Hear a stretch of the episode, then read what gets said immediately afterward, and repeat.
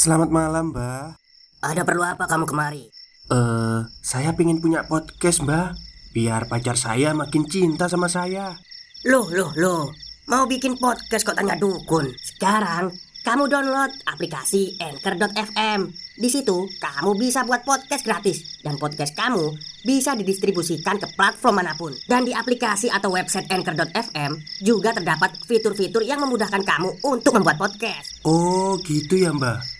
Kalau gitu, saya boleh minta password wifi-nya, Mbak. Buat apa? Buat download Anchor.fm, Mbak.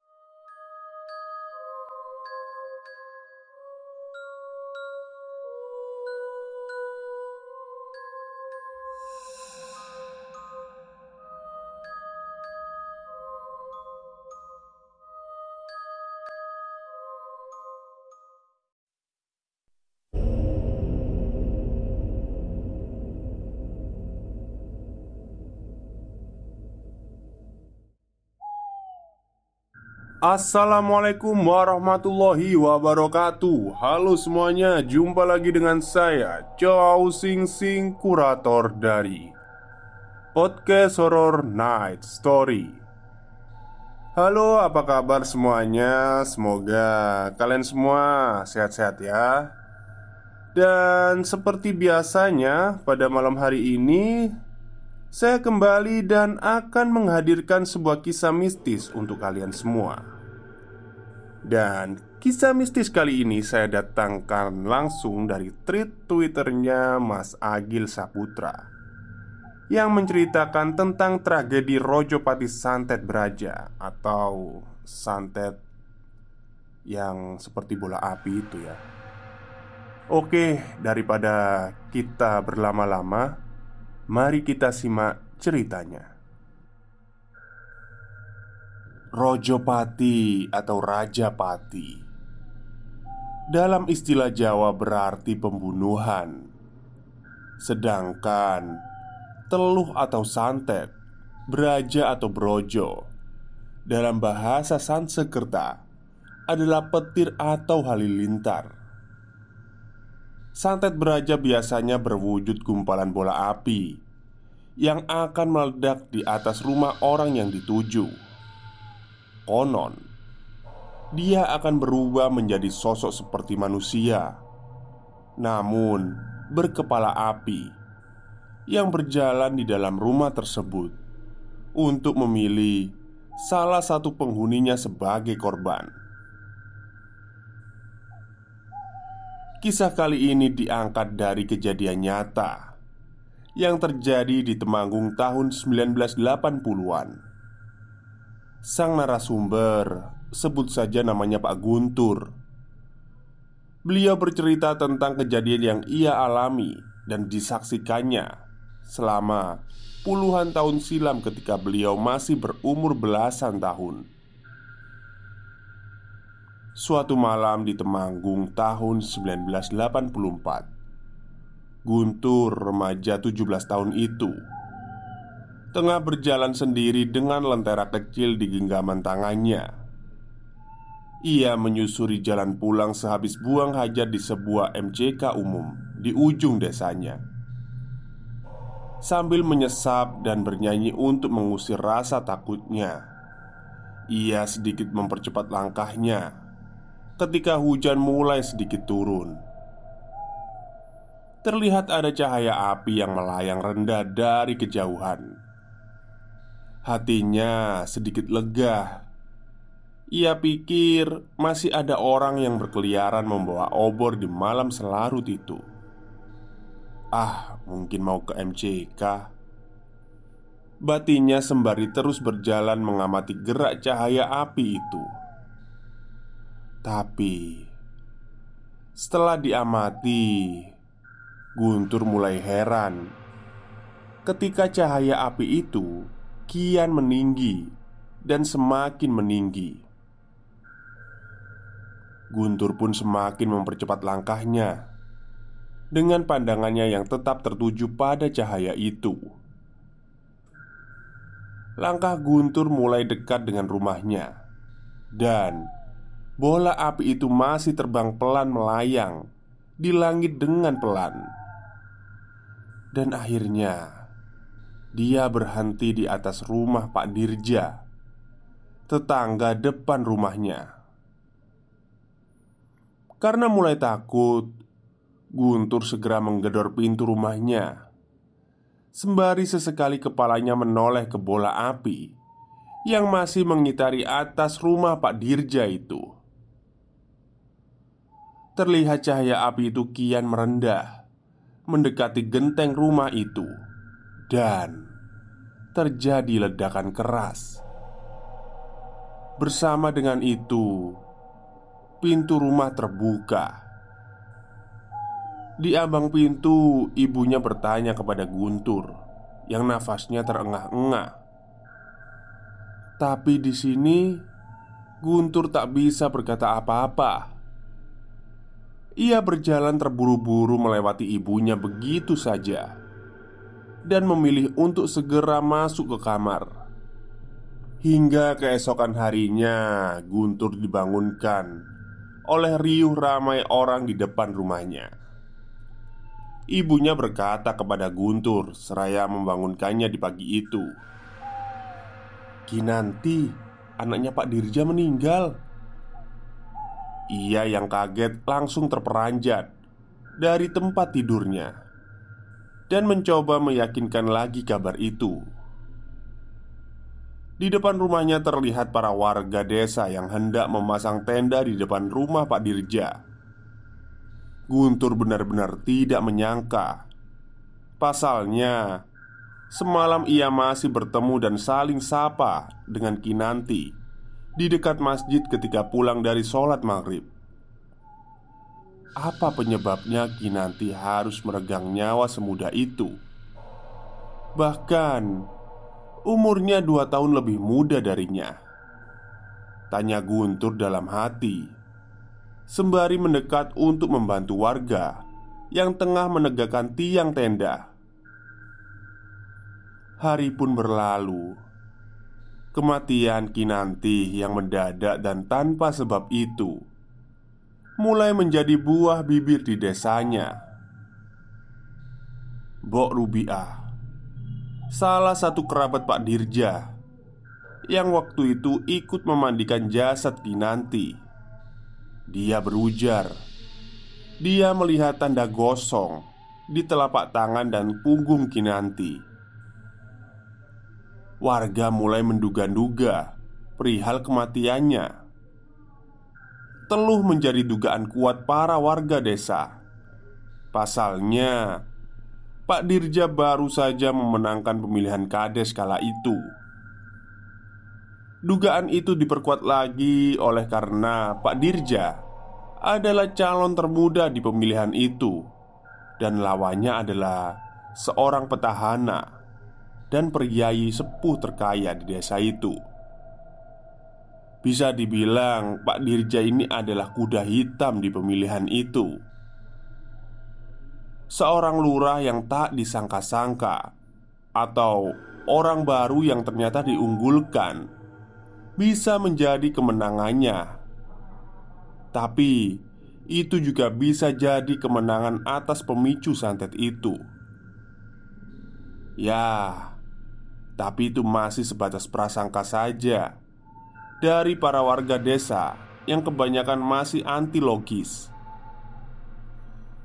Sementara itu, menjelang 40 hari kematian Kinanti Bersamaan dengan itu, musim panen tembakau telah tiba. Keadaan desa yang sempat mencekam akhirnya kini diramaikan dengan kegiatan para warga yang mengolah daun tembakaunya di malam hari. Tak terkecuali keluarga Guntur yang juga hidup dari menanam tembakau.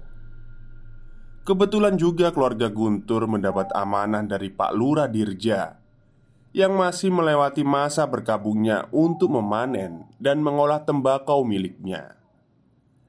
Singkat cerita, hari pun berlalu. Guntur, ayah dan ibunya, serta beberapa orang setiap malam mengolah daun tembakau hingga jam 3 pagi di rumahnya. Stop, stop. Kita break sebentar. Jadi gimana?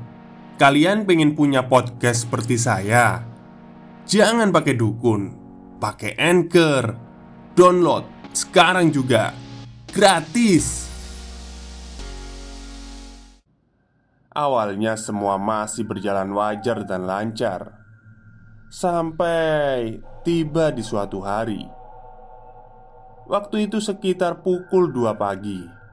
Di ruang tengah ayahnya sedang mengiris daun bersama dua orang tetangganya Yang bekerja lepas dengan keluarga Guntur. Di situ juga terlihat Sari Adik Guntur sedang tertidur pulas di atas tikar anyam. Sementara di depan rumah, Guntur dan ibunya tengah menata daun tembakau yang sudah diiris di atas rigen bambu. Tak ada pembicaraan. Mereka semua tampak fokus dengan pekerjaannya masing-masing. Sampai akhirnya, ekor mata Guntur seperti melihat sesuatu yang berada jauh di sampingnya. Sontak kepala Guntur menoleh ke arah itu. Ia sedikit mengernyitkan dahinya untuk memperjelas pandangan matanya. Guntur pun menyenggol ibunya dengan sikunya seraya berkata, "Itu apa, Mak? Kok kayak api terbang?" Tanya Guntur kepada ibunya yang kemudian ikut memandangi cahaya merah kekuning-kuningan itu. Seketika, ingatan Guntur tertuju pada kejadian malam sebelum Kinanti meninggal. Kejadian yang memang tidak pernah Guntur ceritakan kepada siapa pun. Ia mulai merasa ketakutan setelah menyadari itu. Rasanya ingin berlari masuk ke rumah, tapi kakinya seperti terkunci dengan pandangan yang masih tertuju oleh cahaya api itu yang kian lama kian mendekat. "Eh, itu tuh obor," kata ibunya. Memang dari kejauhan nampak seperti obor karena posisi cahaya itu cukup rendah. Cahaya api itu semakin mendekat berjalan ke arah rumah Guntur. Terbang rendah setinggi pundak orang dewasa. Guntur dan ibunya masih mengamati cahaya api itu. Dalam ketakutannya Guntur berharap itu benar-benar obor. Seperti yang dikatakan oleh ibunya. Tapi Bagaimana rasanya mereka ketika setelah dalam jarak pandang terdekat, ternyata cahaya api itu bukanlah berasal dari sebuah obor, melainkan kepala manusia yang terbakar api, lengkap dengan tubuhnya yang berjalan. Sosok itu pun kian berjalan mendekat. Di sini, Ibu Guntur sepertinya sadar akan hal itu dan mulai memegang erat lengan anaknya. Mata mereka seperti terhipnotis untuk selalu memandangi sosok itu, hingga akhirnya sosok itu berhenti dan berdiri tepat di depan Guntur dan ibunya. Posisinya membelakangi. Beberapa saat kemudian, sosok itu berubah menjadi gumpalan api dan terbang mengitari genting rumah Pak Dirja. Dan tak selang beberapa lama, bola api itu pun meledak, menghantam genting rumah Pak Dirja.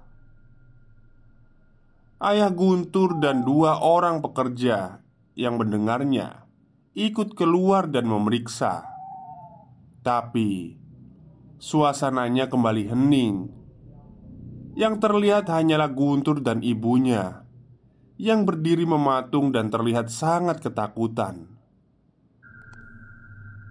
Singkat cerita, benar saja. Keesokan harinya Tersiar kabar bahwa Bu Wening Istri dari Pak Dirja meninggal dunia. Kurang lebih keadaan terakhirnya sama Punggung dan telapak tangannya gosong Meninggalnya istri Pak Dirja ini tentu semakin menguatkan dugaan warga tentang santet itu. Terlebih lagi, dua pekerja lepas di rumah Guntur yang mendapat cerita semalam. Dia mulai menceritakan tentang ledakan itu dan apa yang dilihat oleh Guntur dan ibunya. Undas geni Warga menyebutnya Pasca kematian Bu Wening Dua mantan lawan Pak Dirja Sewaktu pemilihan lurah Mulai berdatangan untuk melakukan pendekatan. Mungkin mereka tak ingin semua ini menjadi fitnah karena kabar santet itu Yang sudah menyebar luas Di seluruh kelurahan dan menjadi buah bibir. Tentu mereka juga tidak mau menjadi pihak yang tertuduh Sebut saja namanya Pak Kromo Sang petahana Yang menjadi salah satu lawannya dulu. Berani bersumpah dengan nyawa sekeluarganya Bahwa bukan dia pelakunya. Itu karena nama Pak Kromo sempat santer dibicarakan sebagai orang yang dituduh. Begitu juga dengan Pak Sunari lawan yang satunya lagi. Juga berujar yang kurang lebih sama. Singkat cerita, waktu pun berlalu. Gambaran tentang siapa pengirim santet itu menjadi semu di mata Pak Dirja. Beliau yang mau tak mau tetap harus menjalankan amanahnya sebagai kades. Seringkali menyiratkan kekesalannya di setiap pidatonya dengan berkata, "Kita, jikalau mengerjakan sesuatu pekerjaan, harus ikhlas." Dengan nada tinggi dan menyentak. Menurut Guntur, narasumber dari cerita ini, itu adalah kata-kata dari Pak Lurah Dirja yang paling populer pasca tragedi santet beraja yang menimpa keluarganya.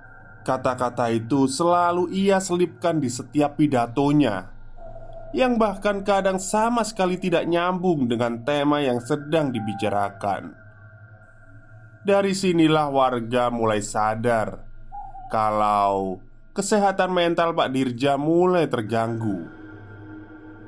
Anak pertamanya Sugondo Yang selalu mengantarkan ayahnya kunjungan dinas Di berbagai tempat kadang sampai terlihat malu ketika harus menggiring ayahnya untuk turun dari podium saat Pak Lurah Dirja mulai membentak-bentak dengan kata yang tidak nyambung dalam pidatonya. Seiring waktu berlalu, keadaan semakin memburuk. Bukan hanya mentalnya, kini tubuh Pak Lurah Dirja juga sakit. Entah apa penyakitnya yang jelas menurut narasumber Tubuh beliau menjadi kurus kering Dan wajahnya seperti menghitam kian hari Hingga akhirnya Pak Lurah Dirja pun lengser ke Prabon Turun dari jabatannya Karena nyawanya tak lagi tertolong. Dugaan santet ini kembali menguat Ketika Sugondo anaknya berujar Melihat das geni di ambang pintu Semalam sebelum ayahnya ditemukan tak bernyawa Sugondo yang menyadari ketidakwajaran ini memutuskan untuk menyelamatkan diri. Dia menetap di tempat asal ibunya di Bantul. Dan tak pernah kembali lagi sampai sekarang. Apakah cerita seram ini sudah berakhir? Belum. Karena rumah Lurah Dirja pasca tragedi santet itu berubah menjadi rumah angker dan mematikan. Temanggung 1986 Sugondo, anak lurah Dirja, pergi dari rumahnya. Kabarnya ia menyelamatkan diri dari Das Geni, sosok jin dari kiriman santet beraja itu. Sebelum pergi, ia sempat menitipkan rumahnya kepada kerabatnya. Tapi tentu saja tak ada yang berani tinggal di rumah itu. Setelah rentetan kematian yang terjadi. Bok Rubiah, buliknya si Gondo hanya membersihkan saja. Itu pun hanya seminggu sekali. Lambat laun, rumah itu menjadi terlihat semakin singup dan sering terjadi hal-hal seram di rumah itu. Ada satu kejadian, kali ini dialami oleh Guntur. Waktu itu sekitar jam 9 atau 10 malam. Guntur merasakan hawa yang cukup panas di dalam rumahnya dia yang tadinya sudah merebahkan dirinya di ranjang untuk tidur keluar akhirnya karena kegerahan. Ia pergi ke dapur untuk membuat segelas kopi dan membawanya ke teras depan rumahnya. Ia duduk sembari melinting daun tembakau. Namun, sesekali matanya selalu melirik ke arah rumah Pak Dirja yang hanya diterangi lampu 5 watt di bagian depan terasnya itu. Dihisapnya tembakau yang telah dibakarnya, diteruskan dengan sesapan kopi manisnya. Lagi-lagi, matanya selalu memandang ke arah rumah yang kini tak berpenghuni itu. Ah, biarlah. Kata Guntur seraya mengibas-ngibaskan kerah bajunya karena kegerahan. Suasana malam itu nampak sangat sepi. Memang Desanya itu selalu begitu kalau malam. Sepi begini setelah Isya. Tapi Ada yang aneh ketika Guntur mencium seperti bau sesuatu yang terbakar Bau hangus yang cukup menusuk hidungnya ia menoleh ke kanan dan ke kiri, mencari di mana bau itu berasal.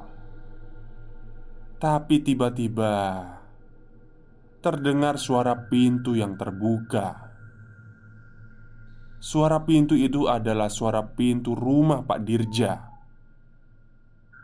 Huh, apa Mbok Robiah nginep di situ ya? Batin Guntur seraya memandang pintu yang kini sudah terbuka sepenuhnya itu. Sejenak matanya berpaling ke arah lain, namun ketika matanya kembali lagi tertuju ke rumah itu, di situ terlihat sudah ada sosok yang berdiri. Sosok wanita, rambutnya panjang, mengenakan kaos oblong putih yang sudah lusuh. Sejenak Guntur tertegun dan kemudian menyadari bahwa sosok itu adalah Kinanti, mendiang anak Pak Dirja. Seketika Guntur terpaku dan sulit bergerak. Ia mencoba memalingkan wajahnya, meski terasa sulit. Tapi dari ekor matanya, ia merasa sosok Kinanti itu melambai-lambai ke arahnya. Hingga akhirnya Guntur berhasil beranjak dari tempat duduknya Dan berlari masuk ke dalam rumah seraya berteriak Teriakannya itu nampaknya membangunkan ayahnya Dan kemudian datang menghampiri Guntur Serta menanyakan apa yang terjadi Dengan gagap Guntur hanya bisa berkata Kinanti Kinanti pak. Seraya mengarahkan jari telunjuknya Ke arah teras depan rumahnya. Melihat itu ayahnya pun keluar untuk memeriksa. Dan beberapa saat kemudian Terdengar suara pintu rumahnya yang ditutup dengan keras Disusul dengan langkah ayah Guntur yang terburu-buru Wajahnya panik Nampaknya ia juga melihat sesuatu. Ibunya yang juga terbangun karena mendengar keributan ini bertanya ada apa. Namun, ayah Guntur segera mengajaknya masuk ke kamar. Begitu juga Guntur yang juga ikut masuk ke kamarnya. Di kamar, Guntur yang masih ketakutan seakan tak percaya dengan apa yang dilihatnya tadi. Kinanti yang sudah bertahun lalu meninggal tadi menampakkan dirinya. Singkat cerita, hari pun berlalu. Guntur tak serta-merta bisa melupakan kejadian malam itu begitu saja. Tiba lagi di suatu malam, pintu rumah Guntur digedor-gedor. Terdengar suara lelaki minta tolong. Ayah Guntur yang pertama kali membukakan pintu seketika menyuruh orang itu masuk. Orang itu adalah Pak Gomblo, pedagang nasi goreng pikulan yang sering berjualan keliling di desa itu. Di situ, Pak Gomblo nampak ketakutan. Tak ada kata lain yang keluar dari mulutnya selain das geni. Nampaknya ia melihat sesuatu. Ibu Guntur mencoba menenangkan sembari menyodorkan segelas air. Hingga akhirnya setelah Pak Gombloh tenang, ia pun mulai bercerita. Jadi, sewaktu ia melintas di depan rumah Pak Dirja, ia mengaku diberhentikan oleh seorang lelaki yang hendak memesan nasi gorengnya. Lelaki itu jelas keluar dari pintu rumah Pak Dirja Walau ia tahu kalau rumah itu kosong, tapi Pak Gombloh mencoba untuk berbaik sangka. Kalau-kalau ternyata ada yang sudah mengontrak di rumah itu. Sekilas tak ada yang aneh dari pria itu. Cuma kulitnya memang hitam legam dan tak bicara. Ia hanya mengisyaratkan dengan jarinya saja dan terlihat mengangguk ketika Pak Gomblo menanyakan apakah nasi goreng yang dipesannya itu pedas atau tidak. Pak Gombloh pun mulai meracik dagangannya dan sedikit berbasa basi kepada pria yang berdiri di depannya itu. Baru ya Mas di sini. Seraya pandangannya fokus ke tempat penggorengan. Namun pria itu nampak tak menjawab pertanyaannya. Pak Gombloh pun tak mempermasalahkan itu dan meneruskan membuat nasi goreng. Tapi belum juga selesai. Pak Gombloh mulai terasa ada cahaya yang meneranginya. Ia sempat mengira itu berasal dari tungku pembakarannya, tapi tidak, karena ketika ia mendongakkan kepalanya, Ternyata cahaya itu berasal dari kepala pria yang berada di depannya. Pak Gomblo yang kaget langsung terjatuh dari kursi jongkoknya. Ia merangkak meninggalkan dagangannya karena tak bisa lari. Dia menuju ke hunian yang terdekat, yaitu rumahnya Guntur. Begitulah cerita dari Pak Gombloh malam itu. Guntur, ibu dan ayahnya yang mengaku kebenaran cerita dari Pak Gombro langsung pergi keluar rumah bersama-sama untuk mengambil gerobak pikulan milik Pak Gomblo. Setelah dagangan Pak Gomblo berhasil dibawa masuk, mereka pun menyuruh Pak Gomblo untuk menginap saja di rumahnya malam itu. Singkat cerita, keesokan harinya Pak Gomblo pulang dan tak pernah lagi terlihat berkeliling lagi di desa. Kabar das geni dan angkernya rumah Pak Dirja pun mulai menyebar ke penjuru desa. Dan tak sedikit juga orang yang bersaksi melihat das geni dan arwah mendiang Pak Dirja, istrinya dan Kinanti yang sering menampakkan diri di rumah itu.